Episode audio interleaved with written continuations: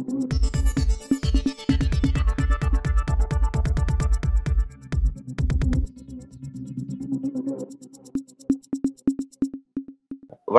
இது news focus Tamil. இந்த நேர்காணலில் நம்முடன் அரசியல் பேச இணைந்திருக்கிறார் மூத்த பத்திரிகையாளர் திரு தரசு ஷியான் அவர்கள். வணக்கம் சார். வணக்கம் அன்பு. மோடியோட வருகையில் நடந்த ரெண்டு முக்கியமான விஷயம். ஒன்று நடிகர் விஜயகாந்தோட மறைவு அந்த விஷயம் குறித்து அவர் பேசின அந்த ஒரு உருக்கமான பதிவு அப்படிங்கிறது கொஞ்சம் கவனிக்க வேண்டிய விஷயமா இருக்கு. அதை பற்றி உங்களோட கருத்து என்ன விஜயகாந்த் பற்றி அந்த பொது மேடையில் பேசியது மரபுக்கு ஏற்றதல்ல என்பதுதான் எனது கருத்து. காரணம் வந்து மறைவுக்கு ஏற்கனவே மோடி அவர்கள் சார்பாக நிதியமைச்சர் நிர்மலா சீதாராமன் அஞ்சலி செலுத்தி விட்டார். அதற்கு பிறகு மோடி அதற்கேற்ற பதிவுகளும் போட்டாகிவிட்டது சமூக வலைதளங்களில். மீண்டும் வந்து ஒரு முறை திருச்சி கூட்டத்திலே அவர் அதை நினைவுபடுத்துகிறார். நினைவுபடுத்தும் போது விஜயகாந்துக்கும் தனக்கும் இடையிலான அந்த நட்பு பற்றியெல்லாம் அவர் பேசுகிறார். விஜயகாந்த் வந்து சினிமாவில் மட்டும் கேப்டன் அல்ல அரசியலிலும் கேப்டன் தான் என்றெல்லாம் வானாளாக புகழ்ந்தார். அது சரி மேடை நகரிங்கிறது அதில் நமக்கு வேறு அது- அது மீது வேற கமெண்ட் கொடுப்பதற்கு வழி இல்லை. ஆனால் அதற்கு பிறகு டெல்லி போய் அவரது பக்கத்திலே அவரது வலைதள பக்கத்திலே அவர் வந்து ஒரு கிட்டத்தட்ட ஒரு நீண்ட கட்டுரை மாதிரி எழுதி அந்த கட்டுரை இன்றைக்கு எல்லா பத்திரிகைகளிலும் தமிழ் ஆங்கிலம் உட்பட எல்லா பத்திரிகைகளிலும் அது போடப்பட்டிருக்கிறது. அதற்கு பிறகு ஒரு பதிவு அந்த பதிவிலே வந்து விஜயகாந்த் எனது உற்ற நண்பர் என்றெல்லாம் ரொம்ப வியந்தோதி இருக்கிறார். நான் கேள்விப்படுவது என்னவென்றால் பிரேமலதா அவர்கள் பிரச்சார பீரங்கியாக என்டிஏ கூட்டணிக்கு செயல்படுவார் என்பது பிரதமரின் கருத்து. ஏனென்றால் ரெண்டாயிரத்தி பதினான்கு என்டிஏ கூட்டணியில் பிரேமலதா செய்த பிரச்சாரம் அந்த அவர் கலந்து கொள்ள கூட்டங்கள் விஜயகாந்த் செய்த பிரச்சாரம் இதெல்லாம் வந்து பிரதமர் அப்போதே அப்போ பிரதமர் கிடையாது அவரு மோடி அவர்கள் அப்போதே பெரிதும் பாராட்டி இருந்தார் அதற்கு பிறகு மோடி அவர்களின் பதவியேற்பு விழாவிலும் பிரேமலதா அவர்களை தனிப்பட்ட முறையில் வந்து பாராட்டி பேசினார். எனவே அது அவரது மனதை கவர்ந்திருக்கும். அதாவது ஒரு ஆக்டிவ் பர்சன் ஆக்டிவ் பொலிட்டீஷியன் மேடை பேச்சு வந்து சிறப்பாக வருகிறது. அது அவரை கவர்ந்திருக்கும். பிரேமலதா அவர்களது பேச்சும் வந்து கொஞ்சம் என்ன சொல்ல அக்ரஸிவா இருக்கும். அது எத்தனையோ மேடைகள் நாமும் பார்த்திருக்கிறோம். அது மட்டும் ஓட்டா மாறாதுங்கிறது நம்ம அனைவருக்குமே தெரியும். ரெண்டாயிரத்தி பதினாலு வெற்றி ரெண்டு தொகுதி தமிழ்நாட்டுல. ஆனா ரெண்டு தொகுதியுமே தனிப்பட்ட செல்வாக்கு இருக்கு. உதாரணமா தருமபுரியில் விஜயகாந்த் பிரச்சாரம் செய்தார். ஆனா நிஜமாவே விஜயகாந்தோட பழைய வரலாற்றுல பாமகவுக்கு நேர் எதிர் நிலைப்பாடு தான் திமு தேமுதிக வைத்திருந்தது. அதாவது ரெண்டாயிரத்தி ஆறு கா ரெண்டாயிரத்தி நான்கு காலகட்டத்தில இருந்தே அவரது ரசிகர் மன்றங்களை அரசியல் மன்றமாக ஒரு கொடியெல்லாம் போட்டு கட்டமைத்துட்டாரு. ரெண்டாயிரத்தி ஆறு காலகட்டத்துல பாமக ஆதிக்கம் உள்ள பகுதிகளில் ஒடுக்கப்பட்ட இனத்தவர்கள் இல்லங்களிலே விஜயகாந்த் கொடி பறந்து கொண்டிருந்தது. ரெண்டாயிரத்தி ஆறு காலகட்டத்திலே வந்து பாமகவின் செல்வாக்கு நிறைந்த தொகுதியிலே அவர் வெற்றி பெற்றார். பாமகவையே பாமகவுக்கே அது ஆச்சரியமா இருந்திருக்கும். அதுக்கு அதற்கு பிறகு ரெண்டாயிரத்தி ஒன்பது ரெண்டாயிரத்தி ஒன்பது தேர்தல் வந்து மக்களவை தேர்தல். ரெண்டுலேயும் விஜயகாந்த் தனியாக தான் போட்டி போட்டார் கூட்டணி கிடையாது. அதாவது பாரதிய ஜனதா கூட்டணியும் கிடையாது திமுக அதிமுக கூட்டணியும் கிடையாது. அப்போ ரெண்டாயிரத்தி ஒன்பது பத்து பர்சன்ட் ஓட்டு வாங்கும்போது உண்மையிலேயே வியப்பாக இருந்தது. தனிப்பட்ட செல்வாக்கு காரணமா பத்து பர்சன்ட் ஓட்டு வாங்கியிருக்காருன்னு. ரெண்டாயிரத்தி பதினொன்று அதிமுக கூட்டணிக்கு வந்துட்டாரு.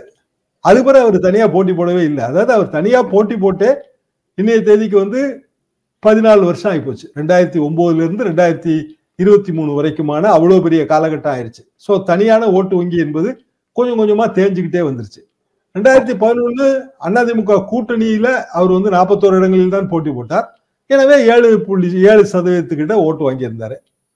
ஆனால் அது எதிர்க்கட்சி தலைவரான பிறகு அதிமுகவோடு பகமை உள்ளாட்சி தேர்தலில் கூட்டணி கிடையாது கூட்டுறவு சங்க தேர்தலில் கூட்டணி கிடையாது ஒரு பொன்னான வாய்ப்பு. அதை கீழ்மட்டங்களில் கட்சிக்காரங்களை பதவியில் அமர்த்துறதுக்கான ஒரே வழி கூட்டுறவு சங்கமும் உள்ளாட்சி தேர்தலும் தான். ஏன்னா எல்லாரும் எம்எல்ஏ எம்பி ஆக முடியாது. அவ்வளோ பண செலவழிக்க வசதி கிடையாது. ஆனால் ஊரில் வந்து ஊராட்சி மன்ற உறுப்பினராகவோ இல்லை பேரூராட்சி வார்டு உறுப்பினராகவோ எல்லா கட்சிக்காரங்களுக்கும் ஆகிற அளவுக்கு தகுதி இருக்கும். கூட்டணி இல்லைன்னா அவன் ஜெயிக்கவே முடியாது. அப்போ கட்சிக்காரர்களின் கனவு வந்து அதில் சேர்ந்துருச்சு. ஒரு கட்சியில சேரும் போது நமக்கு அரசியல் அபிலாஷம் இருக்கும். இந்த கட்சியில வந்து நம்ம ஒரு வார்டு உறுப்பினர் ஆகலாம் இல்ல நம்ம வந்து ஒரு ஒன்றிய குழு உறுப்பினர் ஆகலாங்கிற ஒரு அபிலாஷம் இருக்கும். எம்எல்ஏ ஆகலாம் எம்பி ஆகலாம்னா யாரும் எல்லாரும் சேர முடியாது. எம்எல்ஏ ஆகணும் எம்பி ஆகணும்னா அதுக்குன்னு பெரிய அளவுக்கு வசதி வேணும். அப்போ அந்த கட்சிக்காரர்களுக்கு ஒரு பதவி பெற்று தருகிற வாய்ப்பை வந்து விஜயகாந்த் கோட்டை விட்டார் என்பதுதான் நிஜம். ரெண்டாயிரத்தி பன்னெண்டுல இருந்தே அவருக்கு அந்த செல்வாக்கு சரிய தொடங்கியது.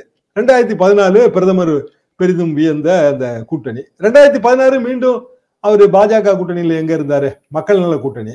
விஜயகாந்த் முதல்வர் அது வந்து வைகோ வைத்த கோஷம். அதுல வந்து ரொம்ப விஜயகாந்தே வந்து அவருக்கே வந்து கட்டுத்தொகை பறி போய்விட்டது இதே அவரது செல்வாக்கு நிறைந்த பாமகவின் செல்வாக்கு நிறைந்த பகுதியிலேயே கட்டுத்தொகை பறி போய்விட்டது இப்படியான ஒரு நிலைமையில் தான் ரெண்டாயிரத்தி பதினாறு தேர்தல். இப்ப ரெண்டாயிரத்தி பத்தொன்பது தேர்தல்ல மீண்டும் கூட்டணி பேச்சுவார்த்தையில இழுபறி மாற்றி மாற்றி பேசினார்கள். பிரதமர் கலந்து கொண்ட கூட்டத்திலேயே விஜயகாந்துக்கு பின்னாடி பேனர் வச்சு நம்ம பார்த்துட்டு இருக்கும்போதே படக்காட்சியில பார்த்துட்டு இருக்கும்போதே அந்த பேனரை எடுத்தாங்க. அவர் வரமாட்டாருன்னு சொல்லி. அப்போ துரைமுருகன் வந்து ரெண்டு கட்சியிலையும் மாத்தி மாத்தி பேசுறாங்க இவங்க என்று நேரே பகிரங்கமா குற்றம் சாட்டினாரு. அந்த நம்பகத்தன்மையே போச்சு. அதுல பெரிய வெற்றியெல்லாம் எதுவுமே கிடைக்கல. ரெண்டாயிரத்தி இருபத்தி ஒண்ணு சட்டமன்ற தேர்தலில் அமமுகவோட அவர் கூட்டணி வைத்தார். ஆக விஜயகாந்த் வந்து அதிமுக கூட்டணி அந்த கண்ட ரெண்டாயிரத்தி பதினொன்னுக்கு பிறகு ரெண்டாயிரத்தி இருபத்தி மூணு வரைக்கும் அவரது அரசியல் நிலைப்பாடுகள் எல்லாமே மாற்றமாக இருந்தன. பாரதிய ஜனதாவோட பெரிய நட்பெல்லாம் கிடையாது. பிரதமர் வியந்து பாராட்டுகிற மாதிரி உற்ற நண்பர்னு சொல்ல முடியாது. ஓட்டு வங்கியும் வந்து இன்றைய தேதிக்கு அது ஒரு சதவீதத்திலிருந்து ரெண்டு சதவீதத்துக்குள்ள இருந்தா ஆச்சரியம். விஜயகாந்த் இல்லாத நிலைமையில் பிரேமலதா பொதுச் செயலர் ஆயிருக்கிறார் ஆனால் பிரேமலதாவை பிரச்சார பீரங்கியாக பாரதிய ஜனதா பயன்படுத்த நினைக்கிறது. அப்படியானால் அதற்கான அரசியல் விலை என்ன? அரசியல் விலை வந்து ராஜ்யசபா சீட்டு தான். பிரேமலதா கொடுக்கலாம். இல்லை விஜயகாந்தோட மகன் விஜய் பிரபாகரனுக்கு கொடுக்கலாம். அப்படியான ஒரு ப்ராமிஸை வந்து பாரதிய ஜனதா கொடுக்கும் என்பது எனது எனது யூகம். ஏனென்றால் அதுதான் வந்து அவங்களுக்கு உற்சாகமாக இருக்கும். வென்றாலும் தோற்றாலும் ராஜ்யசபா சீட் என்பது அவங்களுக்கு உற்சாகமாக இருக்கும். இந்த ஒரு அரசியல் கணக்கை வைத்துக் கொண்டுதான் இது நகர்கிறது. விஜயகாந்துக்கு ஒரு சதவீதம் தான் ஓட்டு இருக்கு ரெண்டு சதவீதம் தான் தேமுதிகவுக்கு ஓட்டு இருக்கு. விஜயகாந்த் போன பிறகு கட்சிக்காரங்க கீழே காணாம போயிருவாங்க. ஏன்னா மீண்டும் வந்து அவனோட எய்மே உள்ளாட்சி தேர்தல் தான். ஒரு கீழ்மட்டத்தில் இருக்க கட்சிக்காரன் அதிகபட்சமா அவன் வந்து ஒரு பேரூராட்சியில ஜெயிக்கலாம். அப்போ இனிமேல் வந்து தேமுதிக இருந்தா அது கூட முடியாதுன்னு நினைக்கிறவங்க சொல்லிக்காம கொல்லிக்காம கட்சி விட்டு போயிட்டே இருப்பாங்க. நமக்கு அவங்க பேர் கூட தெரியாது. ஏன்னா அவங்க எல்லாம் கீழ்மட்டத்துல இருக்கிறவங்க. ரொம்ப மேல்மட்ட தலைவர்கள் பேர்கள் தான் நமக்கு தெரியும். இந்த மாதிரியான சூழ்நிலையில் பிரேமலதா என்கிற அந்த ஒரு ஒரு தனி மனித பிரச்சார பீரங்கி அல்லது பிரச்சார வலிமை இதை பயன்படுத்திக் கொள்வது பாரதிய ஜனதாவுக்கு அது நல்லதாக இருக்கலாம்.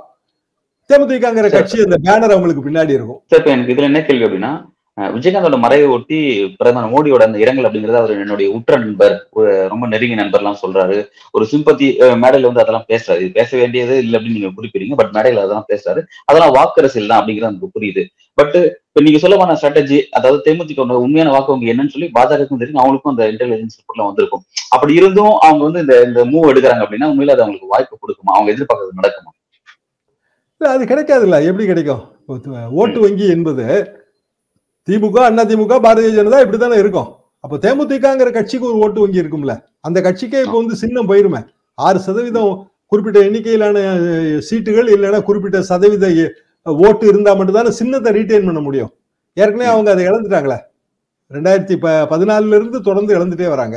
ரெண்டாயிரத்தி பத்தொன்பது ரெண்டாயிரத்தி இருபத்தொன்னுல சரிஞ்சிருச்சு. இப்போ இந்த தேர்தலில் அவங்க வந்து ரொம்ப குறைந்த தொகுதியில் போட்டி போட்டாலோ அல்லது போட்டி போடாமல் ராஜ்யசபா சீட்டுக்கு மட்டும் போனாங்கன்னாலோ கிட்டத்தட்ட அது பிஜேபியோட ராஜ்யசபா சீட்டாக தானே மாறும்.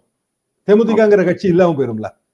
இப்போ தேமுதிகங்கிற கட்சிக்கு கூட்டணின்னு வந்தா திமுக கூட்டணியில அங்க இடமே இல்லை. அதான் நிஜம். இருக்கிறவங்களுக்கு அங்க சீட்டு பிரிச்சு கொடுக்க ரொம்ப கஷ்டப்படுவாங்க. அதிமுக கூட்டணிக்கு வந்தா ஓரிரு இடங்கள் கொடுக்கலாம். பிஜேபி கூட்டணியில பல இடங்கள் கொடுத்தாலும் வெற்றி வாய்ப்பு கேள்விக்குறிதான். ஆனால் பிரேமலதாவை பிரச்சாரத்துக்கு பயன்படுத்திக்கிடலாம். ராஜ்யசபா சீட்டு கொடுக்கலாம்.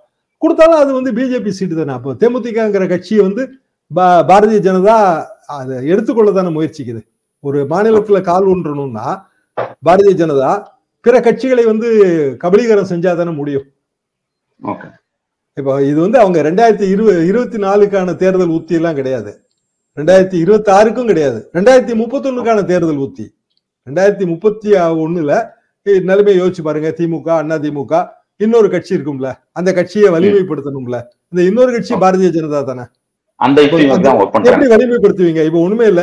மதிமுக திமுக இருந்து பிரிந்த கட்சி தான் இப்போ மதிமுக இருக்க எம்பி ரவிக்குமார் மன்னிக்கவும். மதிமுக பிரிந்த கட்சி. மதிமுக இருக்கிற எம்பி ஐ வைகோ அவர் வந்து திமுக எம்பியா தானே கருதப்படுறாரு. மதிமுக நின்று ஜெயிச்சவங்களும் திமுக சின்னத்துல நின்று ஜெயிச்சிருக்காங்க. உதயசூரியன் சின்னத்துல தானே.